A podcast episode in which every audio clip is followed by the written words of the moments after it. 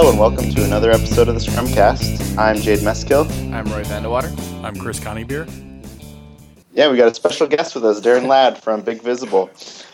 And uh, Darrin wanted to talk about management inbreeding. So why uh, why does bad why do bad cultures uh, kind of grow and thrive at, at, large companies, right, Darrin? Yeah, yeah, it's a it's a uh, topic near and dear to my heart, seeing that I've been uh, working with the same large organization for the last two and a half years doing uh, uh oh, coaching. Wow. So, oh wow. Well, why don't you uh, so, why don't you tell us a little bit about you know what why do you think this happens? Um, well uh, it's a, it's a great question. So, so why don't we define first off kind of what, what this means, what, what I mean by management inbreeding. Um, sure. And it's the, the idea is this that um, within large organizations, it becomes um, sometimes there's this feeling of uh, we don't know what to do with this person. Um, let's, let's, let's take a, a, very command and control project manager who uh, you know is is is really upsetting all of the project teams that they're working with and everything and they you know the the HR organization and and maybe their um, their management doesn't know what to do with them, so they say, well. Um, sometimes, unfortunately, they say, well, maybe we'll just try them in a new position, and maybe we'll try them as a team manager. and uh, so they suddenly get into a position of um, of, of quite a bit of influence around uh, how people are rewarded, formally and informally, and uh, and as as most people do, they have a uh, you know the people underneath this person have a, a strong need to survive. And uh, so they they kind of change themselves. And what they do is they start to mold themselves around how kind of the success that this person defines for them. And so people who you know may originally have been very collaboratively minded very um, you know wanting to work together wanting uh, success for everyone um, may suddenly become very um, focused on themselves uh, very much trying to be the Superman that stands out above everyone else and solves all the problems and makes everyone else look bad. There's all sorts of, uh, of course, all the things that we've run into that we've seen that, that can be negative. And suddenly that that um, that is what they're doing to shine for this person. Now, the interesting thing that happens is um, this person recognizes that that the person who kind of stands out the most or does does the most negative things, or at least negative to me, uh, they recognize that as a positive because they they see a reflection of themselves in that person, and they start to reward that significantly. Soon, what happens is that person who was a manager um, gets promoted to a senior manager or director or whatever you know your organizational structure is, and they start promoting up underneath them the people who who most uh, closely reflected their own image. And soon, what you have is you have a whole organizational structure that has been grown up underneath this negativity. Um, and it's very difficult for them to see any other options. And uh, so, so that's what I'm talking about about this management inbreeding is this this perpetuation and growth of kind of negative views and and this um, and what happens within this is, is actually a, a self reinforcement uh, because of the fact that as these, as these individuals get promoted up, they've been successful in this bad way of working or bad way of interacting or negative way. And, um, but the people above them and around them are like minded to them, and therefore they continue to be rewarded for this. Um, and so that, that's, that's really what, I've, um, what, I'm, what I'm talking about here. I, I want to stop talking and open it up to, to you guys. yeah, that's great. And I, I don't think that's limited to just large companies. I've, I've seen very small companies that exhibit the same behavior. A lot of that driven by whoever that leader is, you know, the CEO, the president, um, you know, essentially doing the same thing, you know, maybe not to the same scale, but, uh, you know, replicating that same kind of behavior. So, a question I have, Darrin, is that you talked about working with some of the large organizations, and Jade, you brought up small organizations. Do you think that this inbreeding, you know, goes deeper and deeper, especially the larger the organization is, or the the, the longer the organization has been around? Yeah, so for me, I, I, I, see it worse in the larger organization. I definitely recognize that it can happen in a smaller organization. Um, the the thing that the reason why I feel like it happens more strongly in large organizations is because um, the influence of just a couple individuals on a small organization and they're they're seeing things in a different way um, can be uh, larger can be and and the reason why I say that is because even if you think about you know your circle of friends if you if you're together with four other people um, and you're all having this debate and you're all maybe it's not even a debate you're all de- agreeing on the fact that you know the current president is horrible or this or that or whatever you know? And and all it it sometimes in that small of a group all it takes is one other person walking over with a different perspective to kind of start to change the conversation. Um, whereas if you're in um, you know, if you're in a huge room of 100 people and you section yourself off into a little group and you start having that conversation and, and everyone agrees with you and you reinforce that, an introduction of somebody else within, within that whole organism, within those 100 people, isn't necessarily going to change your conversation, your, reinfor- your self reinforcement of kind of your own views within that small group. And so it takes a much larger effort to start um, changing that, that larger culture or so, that or the uh, uh, siloed cultures that happen within larger organizations. So this manager inbreeding does it does it seem to um, are the big problems that it causes that it creates uh, a lot of inertia within the company? Because I guess that kind of the question that I'm I'm thinking back to is um, this perpetuation of negative qualities is there a particular reason why it is only negative qualities that are perpetuated and not positive ones? Like if I have a bunch of positive qualities as a manager and I see those positive ones in people below me that I promote for those types of things. Like what? It's a great, great, great point, and um, it, it really points out uh, the whole other side of this that I should have introduced when I when I started talking about this, which was um, it doesn't have to be it doesn't necessarily have to be negative qualities or negative interactions. Um, it, it it really is just um, a set of people who are all like minded. So um, if if we look at uh, I don't know large organizations, um, Nike's uh, a good example of a large organization that had uh, market dominance back in the early 80s. They had market dominance in just sports, men's sports shoes, right? And that's um, and if they had stayed in kind of with their sweet spot there um, and um, and continued forward, they would have limited their ability for growth and their and their overall success in the long run. And who knows, maybe they would have even had a downfall and, and disappeared, um, like some of the other uh, just strictly sports shoes retailers. Um, what they did was they started to realize that having all of these people who were single-minded in the in the pursuit of um, men's sports shoes wasn't going to make them successful. And so they said, you know what, we need to get new ideas. We need to get new perspectives. We need to have people in here that don't think the way we do to challenge um, what what we believe. And so in the early 80s, they started hiring, you know, they, they hired their first female director. They started hiring people that um, previously to that, they never would have thought of hiring. And suddenly, one of the things that came out of that was um, them starting to a line of women's leisure shoes, which now they are the market leader in. Um, and so it's, it's, it's the trap of, of this idea of like minded. Um, and I'll, I'll, tell you, I'm a I'm a one of the people who do a lot of the interviewing and hiring for my company, um, Big Visible, and it's a trap that's very easy to fall into because when you're interviewing somebody, um, you're you're looking for you know how easy are they to talk to, how how how easy are they to work with, and and um, you really don't want that on, not on all cases. You want somebody who's going to challenge um, the norms. You want somebody who's going to think slightly differently, give those different perspectives. Maybe it maybe feels a little bit uncomfortable to work with them because they don't see things the exact same way you do. That, that's great. I think uh, at Integrum we have no uh, no problem with that. We've got a lot of very different perspectives, and you know we we don't always see eye to eye. So it, it is that's a very good point. That that's a very important part of the company culture. So I think your example about Nike is a is a great one from a company recognizing that they, they have a problem from the top down and taking drastic steps to change their culture and inject new life.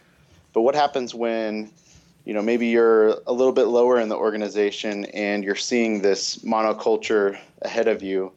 What can you do to try to uh, gain influence or make some sort of difference within the organization.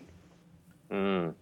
That's that's actually a really really tough um, thing to do, I believe, especially from within the organization. A lot of times, when a culture has built up that's um, basically uniform, um, and it has all of those self-reinforcing antibodies that it's built up, um, it, it's extremely difficult to start working your way through that and help people to see that there's a benefit from um, you know different perspectives. So what what I what I try to do is is kind of so so I'm an external consultant, right? So it, it, it's it's a lot easier for me than somebody who's who's internal within the organization. Mm, so so hopefully you can. I guess one of the things is bring somebody in from outside who can start modeling some of the different types of behaviors. You know, questioning things, um, asking the questions that everybody else are, is thinking, but too afraid to say because they've seen time and time again that um, you know the the the this leadership or organizational structure culture beats it down. Um, so so there's a safety there that's that can be very scary, especially you know in large large organizations. You run into people who have been working for this org for you know 10, 15 years, and um, and they there, there's these legends out there of you know that that person who asked the wrong question in a meeting and got on the blacklist and had, had you know never never saw their career go anywhere but stayed with the company for another 20 years and languished. Um, those are the types of things that really really hurt the ability for people to feel like they can start to challenge these cultures within organizations. Um, I know I didn't answer your question very well because I, I honestly think it's it's extremely difficult to do internally.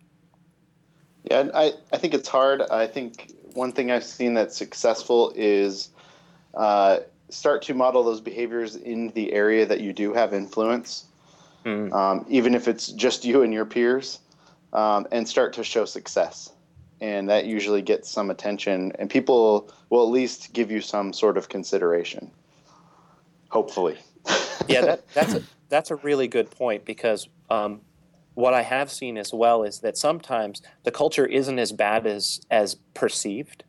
So there's a perception of not allowing certain things, not allowing these types of questions, not allowing um, doing things differently. Um, but sometimes what you can do individually is find someone with, you know, maybe higher up that that you have a, an individual conversation with asking these types of questions or pushing the envelope a little bit and you find that bright spot right? You find that you find somewhere within the organization where it's like, hey, you know what, this person gets it, and you start from there and start having start having that grow virally, right?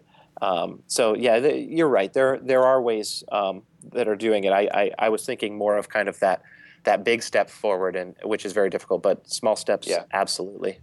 Yeah, and you, you can't go about it with just reckless abandon because you will end up being blacklisted. Yeah, yeah, definitely. There's um like you know, like I, I called them antibodies, and I, I use that term, um, you know, very meaningfully because it really there really is a, um, you know, a whole organism.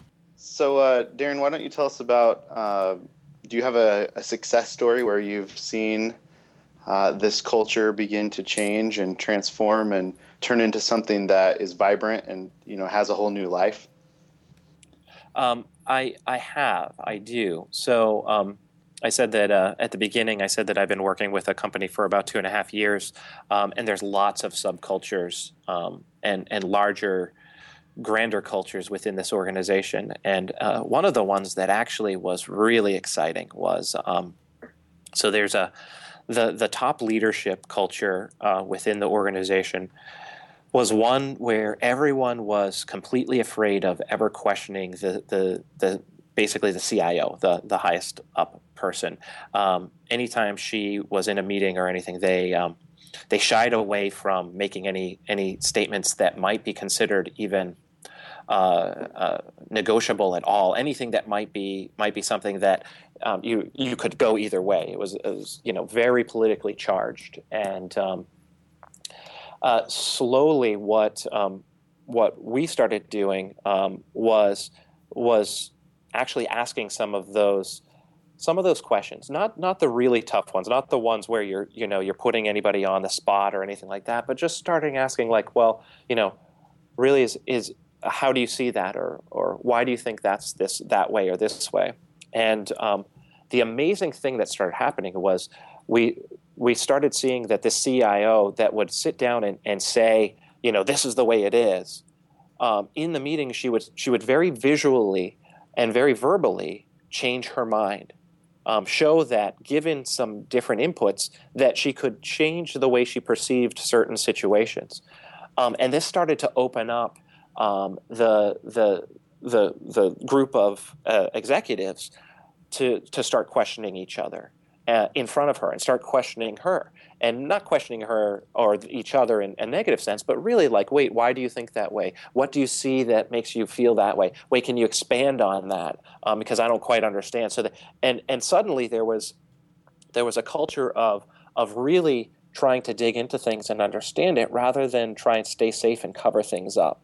Um, and that, you know, you asked for a big one, and that that to me, in my mind, was the biggest one because this was a group of individuals that, up till that point, were playing major zero sum game. Um, if if one person asked a good question, everybody else was angry because they didn't ask that question, um, rather than uh, really trying to collaboratively work together.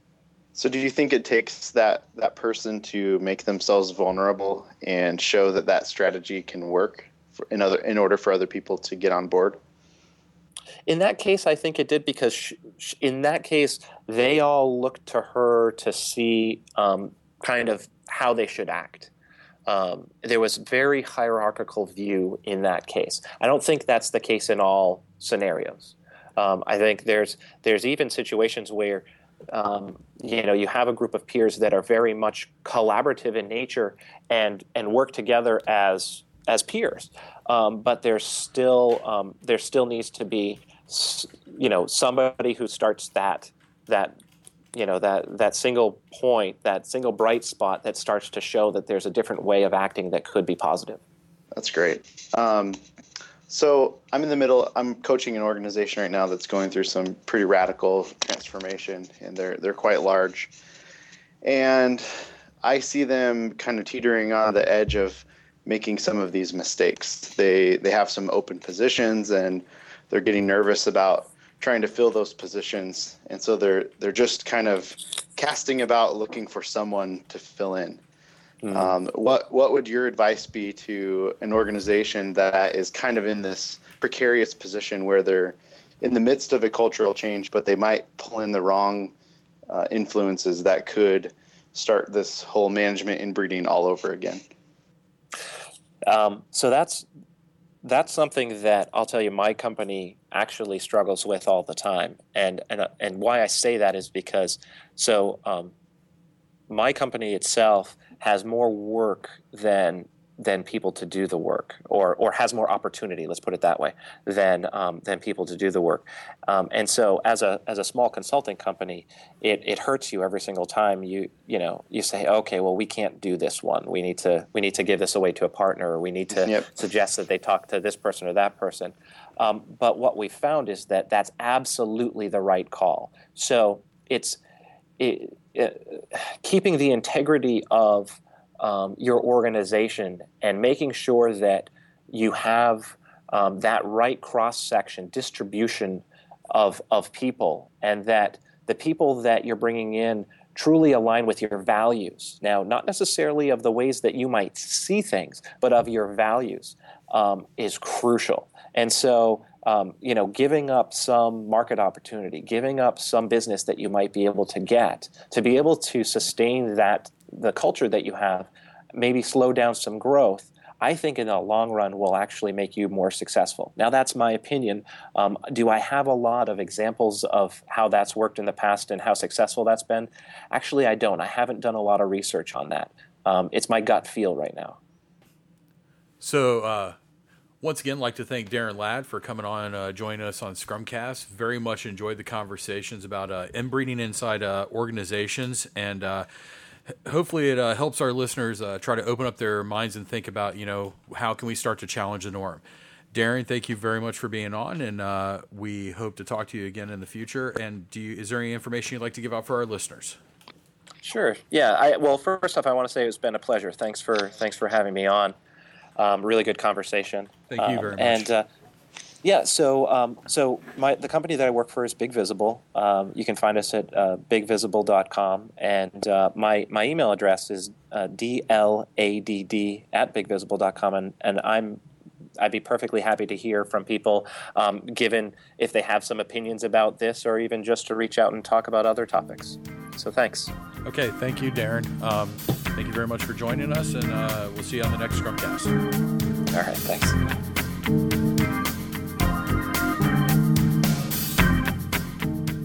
Hi, this is Mark Graban from leanblog.org. I'm looking forward to being a feature guest on Scrumcast, but you can also listen to my podcast if you go to leanpodcast.org. I cover lean from a pretty broad perspective, including manufacturing, healthcare, and startups and software. You can listen to podcasts that I've done with Eric Ries, um, with Brant Cooper, and Patrick Vlaskovits on um, customer development. So you can find all of these on iTunes if you search for Lean Blog or go to leanpodcast.org.